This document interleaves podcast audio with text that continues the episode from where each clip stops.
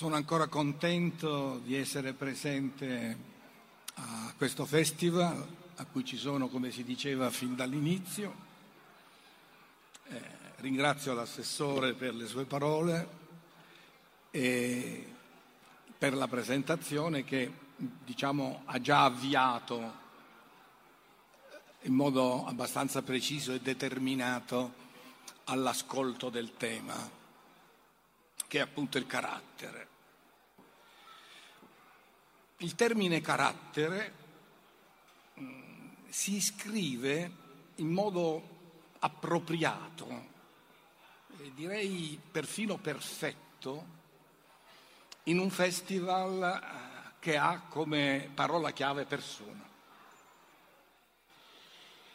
E questo mm, a partire da espressioni comuni, eh? a partire da espressioni comuni. Perché in genere nelle espressioni comuni c'è un deposito di sapienza, eh? c'è un deposito di sapienza. E le espressioni sono il carattere di una persona, è un'espressione corrente, e persona di carattere, anche questa è un'espressione corrente. Però non significano la stessa cosa, non sono convertibili. Carattere di una persona non è la stessa cosa che persona di carattere. E nel corso della eh, mia riflessione questa, questa differenza la vedremo, apparirà. Ma per avviare questo discorso, questa riflessione, parto dalle parole ormai è d'uso, almeno a seguito del modo di far filosofia di Heidegger partire dalle parole. Però Heidegger direi è abbastanza recente, ma già nel cratilo di Platone si parte dalle parole. Già Eschilo partiva dalle parole.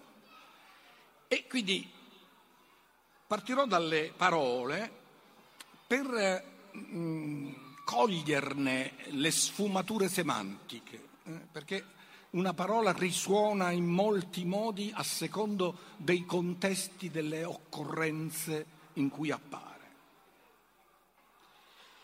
E questa analisi semantica dirà cose abbastanza note. Da dove deriva il termine carattere? In genere le parole nostre derivano dal greco o dal latino. Character eh, vuol dire segno, incisione, impronta, e che vuol dire fondamentalmente tratto distintivo, eh? l'incisione per distinguere qualcosa da un'altra. L'incisione fa differenza dà identità. E quindi, ciò detto, si vede immediatamente la correlazione tra il carattere e l'identità. se la mettiamo in questi termini, c'è una corrispondenza stretta tra carattere, individuo e persona. una stretta connessione, in qualche modo quasi una convertibilità di una parola nell'altra. Mettiamola così, il carattere è ciò che fa di un individuo una persona. E quella persona lì quello lì, cioè è in forza del carattere che l'individuo diventa quello lì, segnato da quella sua specifica, unica identità che fa differenza. Quello lì, il carattere di una persona è tutto suo, tutto suo. Ma qui bisogna riflettere in un modo accurato. Cosa vuol dire tutto suo? È da precisare, è da precisare. Ogni individuo ha un carattere tutto suo, lo si può intendere in diversi modi. In primo luogo, l'individuo ha un carattere tutto suo nel senso di una identità di specie. Identità di specie che fa differenza tra l'uomo e gli animali, identità di specie che individua le singole persone. È facile capire come e perché. La prima forma del carattere tutto suo, come identità di specie e specie umana, è dato dai cosiddetti caratteri ereditari. Eh? L'espressione carattere ereditario è frequente. Il DNA. E il DNA della specie. E dentro la specie il DNA è ereditario. Noi accertiamo una generazione, una paternità attraverso il DNA. Perché nella meiosi, nello scambio tra i DNA dei genitori, il 50% è dell'uno o dell'altro. Quindi identità di specie, che diventa però identità individuale perché in questo scambio, che i biologi chiamano l'overcross, c'è una mescolanza tale per cui ogni individuo è una composizione specifica e solo lui è assolutamente singolare. Quindi vediamo bene che c'è il tutto suo come identità di specie, il tutto suo come insieme di caratteri specifici e quindi una identità individuale. Quindi identità di specie, identità di generazione, identità personale. La mescolanza produce una composizione irripetibile e questo produce variazione, cioè la generazione non è una replicazione, lo è in parte, ma essendo questa mescolanza improbabile, eh, ogni individuo che nasce introduce una variazione nella specie. E quindi i caratteri per un certo verso continuano, per l'altro verso c'è una mutazione costante e teoria, la, la teoria dell'evoluzione sostanzialmente conferma questo processo di variazione.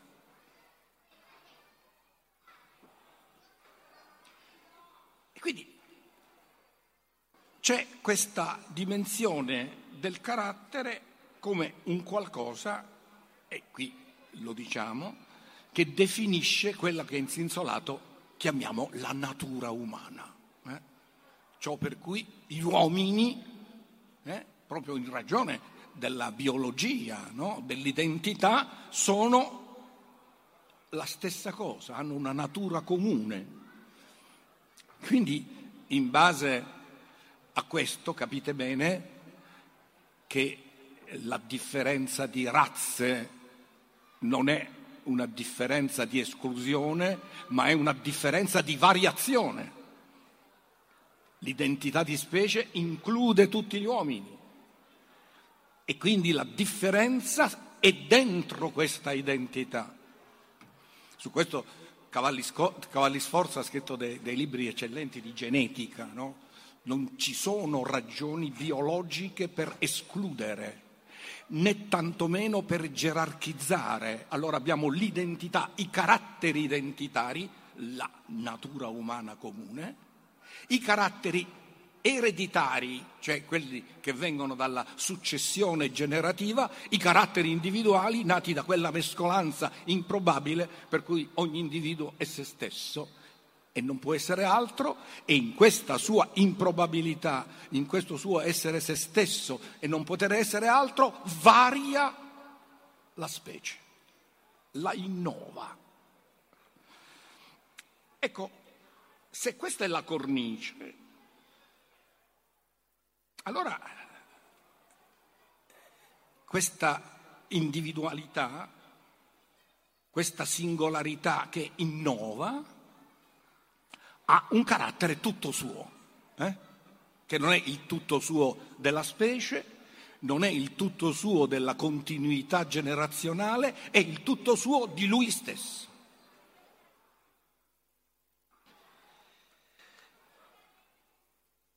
E allora approfondiamo questo tema. Qualcosa che ha solo lui, che ha solo lui. Il carattere quindi lo si può interpretare, per usare una parola aristotelica,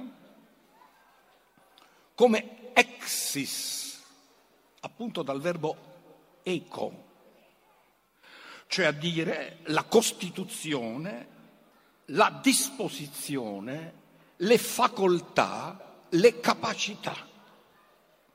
Quindi questo individuo singolare, improbabile perché nasce da questa mescolanza, nella sua singolarità è dotato di una disposizione verso, ha una costituzione per. E ogni individuo da questo punto di vista ha il suo carattere perché ha una costituzione disposta per.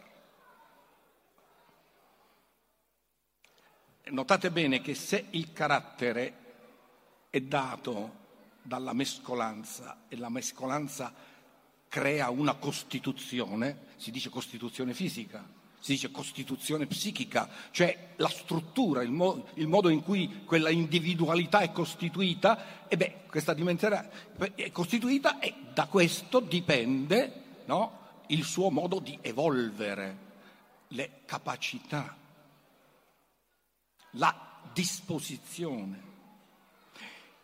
Se così è, se c'è costituzione e disposizione e capacità, voi di intuito potete ricavare che il carattere è un fatto dinamico. Cioè dire sei costituito per, ma devi realizzare ciò per cui sei costituito. Se tu non sviluppi queste tue capacità, se non le porti a compimento, se non le espandi, beh, il tuo carattere non si rivela, non emerge, anzi regredisce e sparisce nella impersonalità. Quindi capite bene che il carattere per un verso è ereditato, per l'altro verso è costruito. Si tratta di vedere, eh, sarebbe interessante analizzarlo, ma qui non è possibile farlo perché ci vorrebbe molto tempo, quanto l'ereditato condiziona il costruito, quanto l'ereditato determina il movimento del soggetto verso la realizzazione delle sue qualità. Ma indipendentemente dalle percentuali, resta evidente che se il soggetto non realizza le sue potenze, se non sviluppa i suoi caratteri, eh, si dissolve, regredisce. Quindi il carattere è un dato dinamico. E allora vale la pena riprendere, riflettere su un celebre frammento di Eraclito sono partito dicendo che in greco carattere vuol dire segno. Mm? Dal verbo carasso. Però questo frammento di Eraclito per carattere usa un'altra parola, che viene tradotta con carattere, eh, che viene tradotta con carattere. Probabilmente la si può tradurre anche molto meglio. In, in ogni caso non è la stessa, non è carattere, è ethos. E il frammento 119 di Eraclito dice ethos antropo daimon. Su questo ha lavorato molto Heidegger, producendo una sua particolare tra, tra, traduzione. Mm. Heidegger traduce questo la dimora per l'uomo e il divino.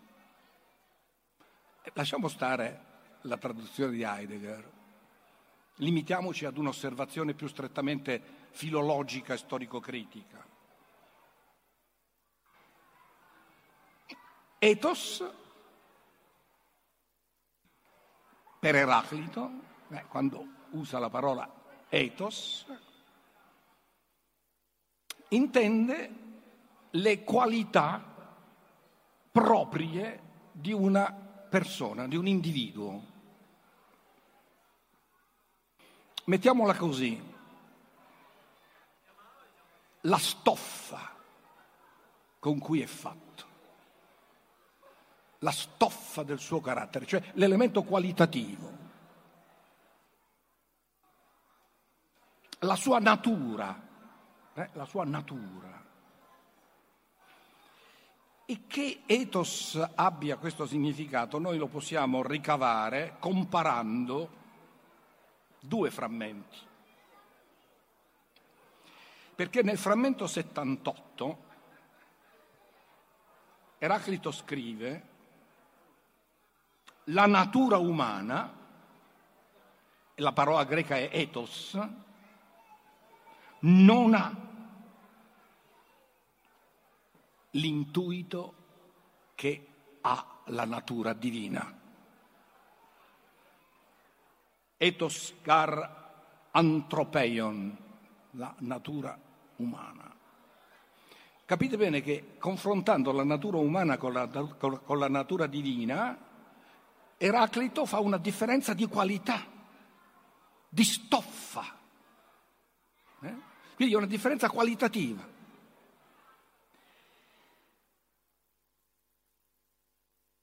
E questo appartiene al momento in cui Eraclito scrive, cioè in un contesto di società aristocratica. C'è un ethos nobile e un ethos plebeo. Nel frammento 29 dice i migliori in cambio di altro scelgono la gloria sempiterna. La maggioranza si satolla come una mandria. Quindi c'è una stoffa superiore, che tra l'altro è poi la società aristocratico-guerriera, mm? che diciamo la feudalità antica, quindi il carattere contraddistingue due stoffe diverse.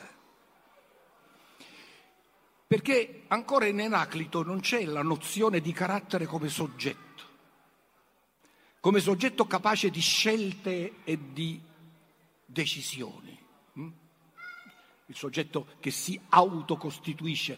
Non è che non ci sia, c'è l'autocostituzione del soggetto, ma in questo è molto determinante la stoffa, la qualità.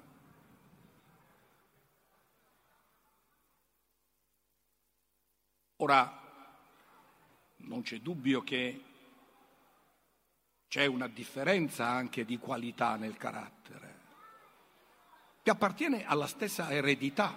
Eh?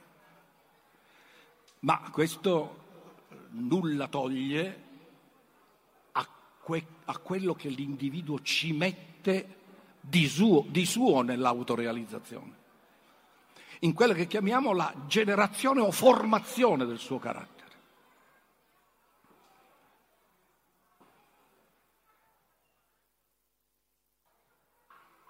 Procediamo nella osservazione.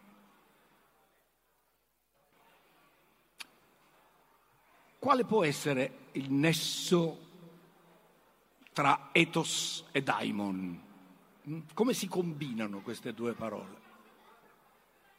E questo c'entra anche con la stoffa.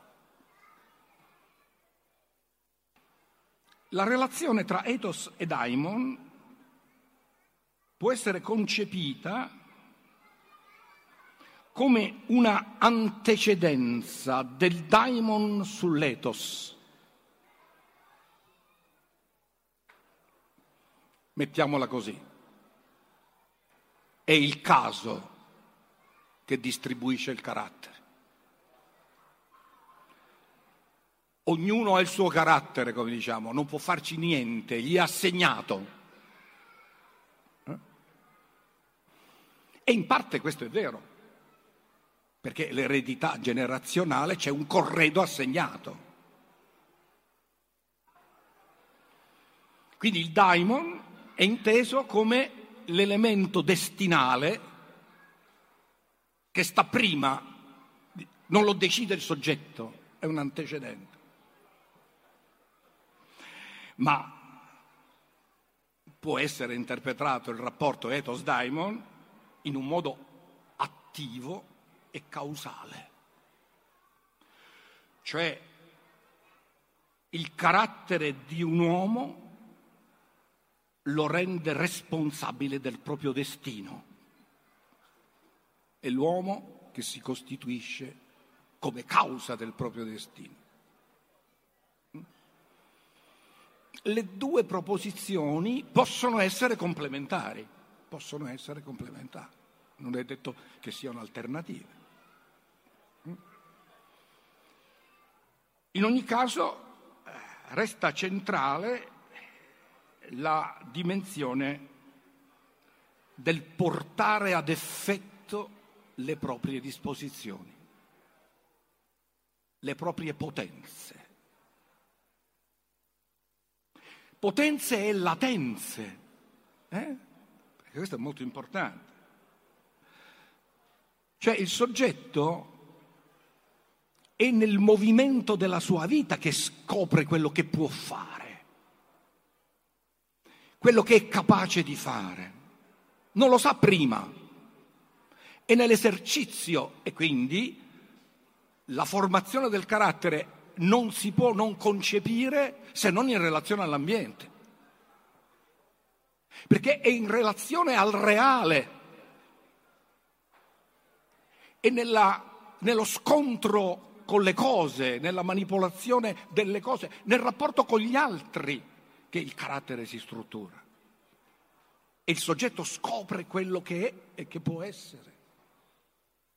E quindi su questa base voi capite che c'è un rapporto stretto, fondamentale tra il carattere e la formazione.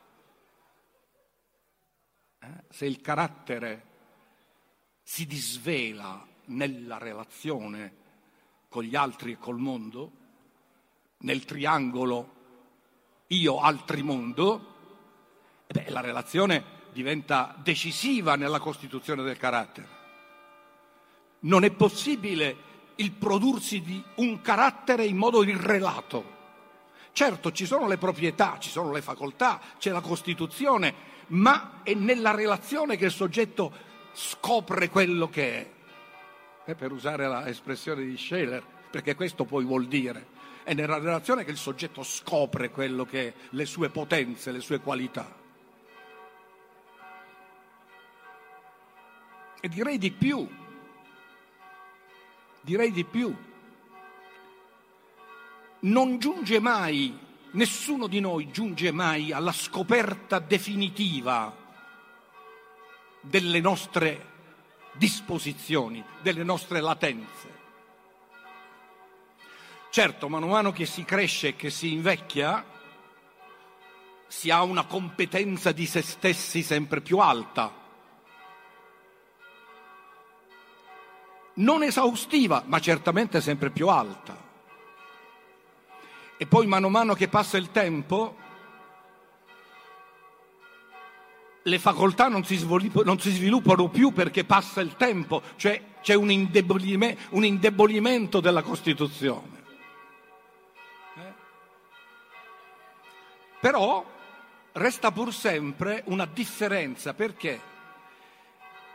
Perché tutto ciò che esiste, come direbbe Aristotele, Spinoza, tutto ciò che esiste, esiste perché ha potenza ad esistere esse potentia est. Ogni Costituzione è una concentrazione di potenza, eh? una puntuazione di forza. Però il soggetto cosciente non sa quanta potenza è. C'è uno scarto tra la potenza e la coscienza. Per questo ogni uomo resta sempre un enigma a se stesso, resta ignoto a se stesso ed è solo nella relazione con gli altri che spesse volte gli altri gli dicono cosa è e che non saprebbe mai cosa è e cosa può se l'altro non glielo rivelasse. Eh? Perfino i nemici, come dice Plutarco, l'utilità dei nemici, perché l'amico, magari per eccesso di affetto, copre il tuo difetto non te lo svela, anche se l'amico vero dovrebbe farlo. Eh? Cicerone parlava del moneri, eh? l'amico vero deve ammonire, eh? ma a volte non se lo fa anche perché eh, se uno fa il maestrino potrebbe disturbare l'altro, l'ammonimento può essere equivoco, insomma ci sono dei problemi nel, nell'amicizia il nemico inventa cose che tu non hai, però profitta del tuo piccolo difetto per evidenziarlo. E quindi stranamente ti è più utile dell'amico, perché mette a nudo quello che l'amico per affetto non ti dice. Ecco, la relazione. Allora i processi di formazione, i processi di formazione sono molto importanti, perché queste potenze devono essere aiutate, il soggetto deve essere supportato nel suo automodellarsi. E qui è molto importante e capite di intuito che meriterebbe una lezione per se stessa la formazione la famiglia, perché la famiglia non, non dà solo l'eredità del cromosoma, ma anche il modo in cui fa sviluppare la potenza del bambino. Il genitore che intuisce le qualità del bambino. E come le intuisce? Se lo provoca, se lo stimola e tocca qua e tocca là, alla fine vede che qualcosa esce da una qualche parte e dall'altra parte è sorda. Ha sensibilità per la musica, per lo sguardo, per la pittura, per il colore. E capite bene che ci vuole attenzione, dedizione, tempo. Non si può dare un telefonino e lasciarlo solo.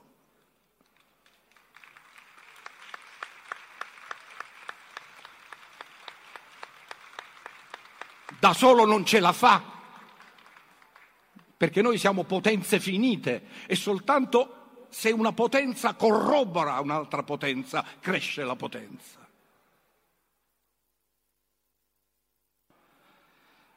Ma nel nostro mondo centrato sulle individualità separate, eh, le disattenzioni,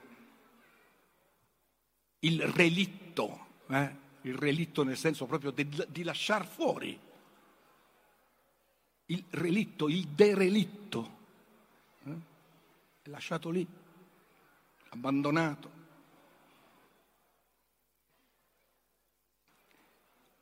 Neanche negato, proprio abbandonato a se stesso. E beh, abbandonato a se stesso va alla deriva, non ce la fa. Ecco, quindi la formazione, la famiglia, lo deve fare l'insegnamento. E questo esige assiduità, tempo e soprattutto, ecco, questa è la cosa più importante, dedizione. Dedizione. Direi che qualsiasi azione dell'uomo esige dedizione, qualsiasi. Se sei nell'ufficio, di un, di, di, nell'ufficio delle tasse, se lo fai bene hai bisogno di dedizione, cioè disporre un servizio verso l'altro. Ma ancora di più quando si tratta della persona nelle sue facoltà, dove deve essere eseguita. No? Un servizio una volta dato finisce, eh, la formazione è un processo. Finisce anche quella, ma eh, evidentemente ha bisogno di un tempo più lungo. E non solo la formazione ha bisogno di un tempo più lungo, ma come dicevo, siccome non c'è trasparenza tra la coscienza e la potenza, è inevitabile che noi sperimentandoci hm, capiamo quello che siamo e che possiamo fare. E la filosofia, come diceva Epicuro, come sapienza, bisogna farla da giovani per imparare da vecchi per disimparare, perché nel corso della vita non abbiamo appreso solo cose positive, ma abbiamo anche accumulato vizi, scorie. E quindi da maturi dobbiamo disimparare gli errori che abbiamo imparato. Dobbiamo spogliarci dai vizi che abbiamo acquisito. E quindi il lavoro sul carattere non finisce mai.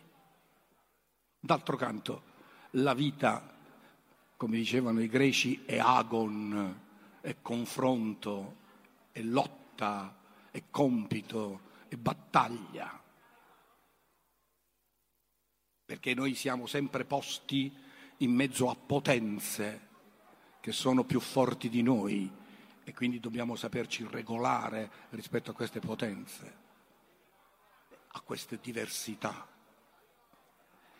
E quindi capite bene che per diventare persone di carattere bisogna lavorarci. Eh? La stoffa non basta, non è la qualità ma l'esercizio che sviluppa il carattere. E infatti Aristotele dice che la dimensione propria della virtù non è la qualità, ma è l'abito, l'abitudine. La virtù è l'abitudine che attraverso la pratica si robustisce e ci rende abili. abili. D'altro canto la parola arete in greco, ha come radice ar, da cui viene fuori la parola ars, costruirsi. Non a caso io, proprio per questa ragione, ho intitolato il mio libro L'edificazione di sé, proprio il costruirsi. L'edificio del carattere, esiste anche l'espressione l'edificio del carattere, la grande architettura della, della coscienza della coscienza e della potenza, perché l'architettura, se ci pensate bene, è una composizione di forze. La statica consegue ad una dinamica. La composizione delle potenze che noi siamo, perché le tendenze, in quanto tendenze, possono muovere verso il bene, ma possono muovere anche verso il male.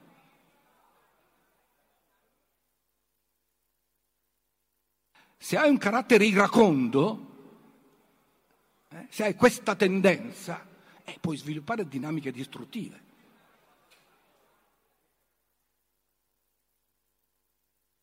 Eh? Perché l'ira dove si, dove si, impianta, in quale tendenza? Eh, in quella dell'aggressività. Ma l'aggressività è anche di autotutela, di autotutela, è anche difensiva l'aggressività. Ma se la dinamica difensiva passa nell'ira, e quindi capite bene che io sto parlando come fossi Aristotele, cioè è la, teo- è la dottrina del giusto mezzo questa. Trovare sempre un punto di equilibrio, un punto di equilibrio, perché noi siamo oscillanti, siamo oscillanti. E questo non è negativo, perché è l'oscillazione che ci rende dinamici e che ci, e ci fa anche crescere.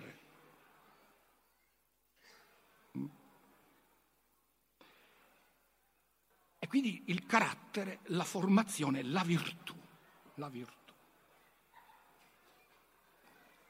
L'emendazione, eh? l'emendazione, detto, eliminare difetti che nello sviluppo si accumulano si sviluppano le capacità, ma si formano anche i difetti. Quindi l'emendazione, come diceva Spinoza, l'emendazione dell'intelletto. La ripulitura, la ripulitura. Lo facciamo col corpo, lo facciamo col corpo. Eh? Difetti accumulati lo facciamo col corpo. Togliamo i difetti, togliamo le verruche, puliamo i denti, poi si fanno cose anche peggiori e allora lungi dal perfezionarsi si diventa mostruosi, ma questo fa parte delle, delle patologie, eh? dei disequilibri, dal non, involere, dal non volere invecchiare per esempio. Dinamica perfettamente contro natura. Anziché amministrare bene la propria vita, si cerca di ingannarla. La realizzazione, l'emendazione. E poi il senso comune ha un'altra espressione, collega il carattere alla prova. Dammi una prova di carattere. perché è nella difficoltà che si manifesta la forza. È nel vincere la resistenza che si manifesta la propria potenza. Non a caso sulla scorta di Aristotele Tommaso d'Aquino diceva che la forza è data dall'aggredi eh, dall'aggredire, e, e l'aggredire è, è istantaneo, è momentaneo, ma soprattutto dal sustinere, dal sustinere, perché la caratteristica del sustinere è la diuturnitas, non è momentanea, lo devi fare sempre. Questo lo si fa nel dolore. una variante della forza è la pazienza. Il paziente è il forte per eccellenza, perché sa durare sotto la pena.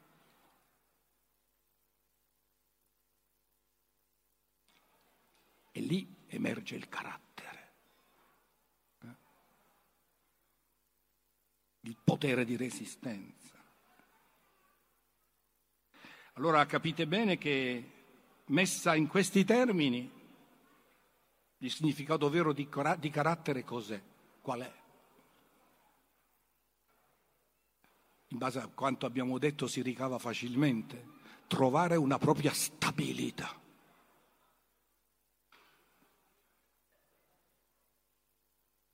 Essere se stessi vuol dire trovare una propria stabilità.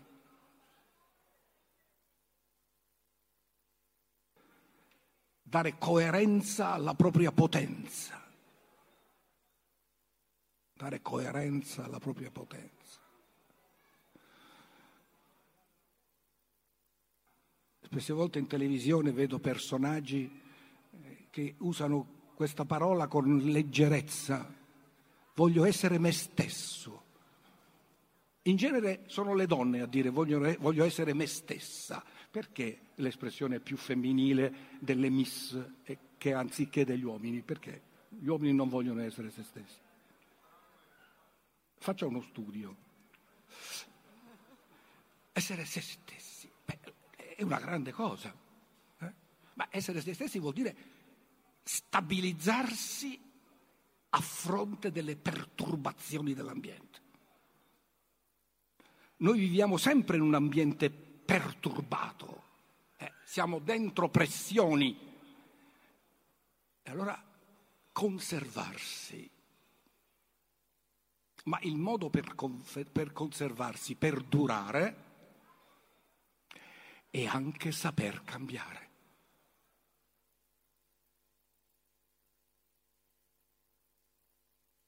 L'espressione frangar non flectar. Mm?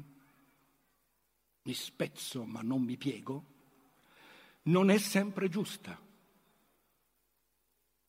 Non è sempre giusta perché lungi dall'essere un segno di carattere e di potenza può essere un segno di presunzione.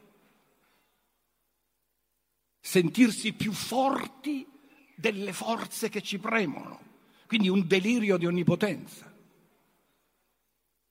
di presunzione, perfino di, ca- di cocciutaggine.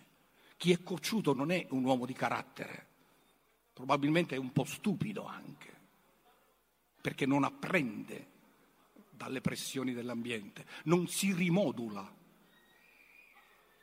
Allora, per rimanere se stessi è necessario aggiustarsi, però senza perdere l'identità.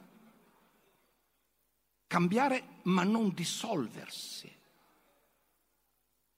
Cioè tenere in mano il pallino della propria decisione non diventare mai dipendenti.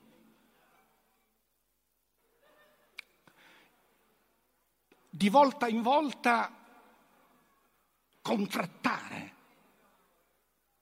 commisurarsi. E anche qui torna la dottrina del giusto mezzo. Secondo il principio, realizziamo il meglio possibile in questa situazione, perché noi siamo tempo e nella situazione dobbiamo studiare la situazione cercando di realizzare il meglio e sapendo che dobbiamo moderarci, dobbiamo contrattare.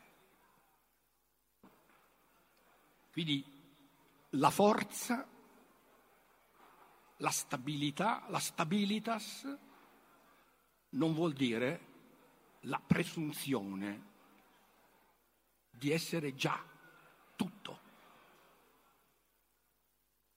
E soprattutto confondere la forza con la cocciutaggine. Quindi il carattere deve essere plastico, duttile, deve essere intelligente. Se non c'è l'intelligenza del mondo, se non c'è l'intelligenza del mondo, beh, lì non abbiamo il carattere. Lì non abbiamo il carattere. Quindi la stabilità nella instabilità del mondo, che soltanto attraverso la pratica della virtù e dell'esercizio noi guadagniamo perché attraverso questo ci mettiamo costantemente alla prova per imparare e per disimparare, cioè sempre. Ciò detto, pare evidente che il carattere, quello vero di cui stiamo parlando, è frutto del nostro lavoro. Ci costruiamo un destino ed è frutto della relazione con gli altri uomini, perché non siamo potenze infinite. Aver carattere non vuol dire avere l'illusione dell'autosufficienza, eh, ma quella della complementarietà. E questo è presente proprio nel detto, rimodularsi con l'ambiente, con gli altri, intonarsi alle cose, intonarsi alle cose. Eh. Il carattere armonico carattere armonico si intona con le cose, non entra in frizione con le cose, trasforma le frizioni in modulazioni, ma questa è un'operazione dell'intelligenza, non dell'intelligenza astratta, dell'intelligenza che lavora sulle proprie emozioni.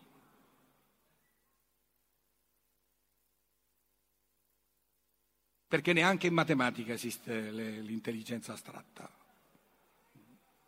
perché siamo corpo, carne. Eh. E quindi a partire da qui delle emozioni, l'intelligenza delle emozioni, bisogna considerare le tonalità affettive del carattere. Molte volte quando si parla di carattere si parla di carattere non nel modo in cui ne ho parlato io, che è quello importante, ma in modo sentimentale e psicologico cioè più che il carattere, la tonalità affettiva. Eh? Un carattere simpatico, un carattere triste, è quello che nel mondo antico, nel Rinascimento e oggi nella psicologia, si chiamava appunto la dottrina dei temperamenti.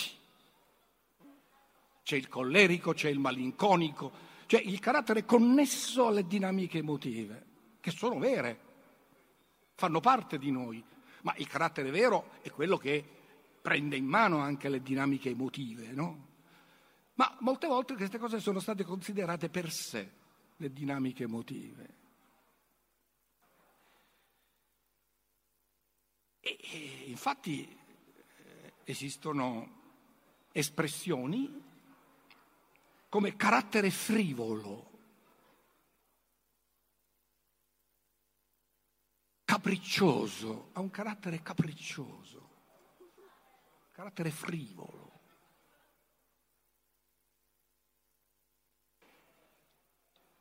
E cosa vuol dire il carattere frivolo? Cos'è il capriccio? È un modo per mascherare l'impotenza a governare la nostra instabilità. E allora si vaga qua e là. E si perde il bandolo della matassa e non ci troviamo più con noi stessi, non ci ritroviamo. La dimensione frivola è di per sé una dimensione dispersiva, aleatoria. Il capriccioso poi è per definizione l'instabile. Eh? Il capriccioso è instabilità più presunzione. Quindi le tonalità affettive, quindi la dimensione della frivolezza che sfugge, fugge dalla impotenza a governare la propria instabilità. Che differente invece dal carattere lieto, ha un carattere lieto. Ora, carattere lieto può essere preso nel senso di una naturale, spontanea allegrezza, come una tonalità affettiva, come una tonalità affettiva. Ma il carattere lieto può essere preso in un modo più profondo, non come una tonalità affettiva, ma come il godimento della propria autorealizzazione. E quindi non più lieti per caso, ma soddisfatti di sé, senza risentimento.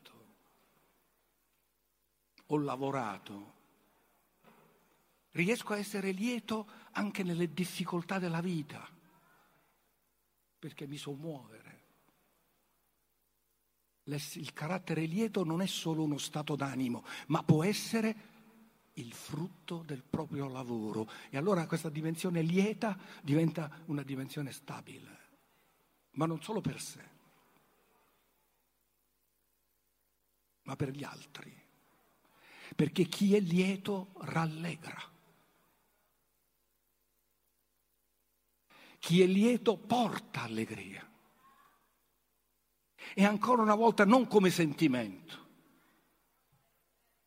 ma come azione. Chi è lieto diventa triste se non opera per sollevare chi soffre dalla sua sofferenza. Il lieto si intristisce se non, allieta, perché non può essere lieto in un mondo di dolore. il carattere lieto non ha risentimento.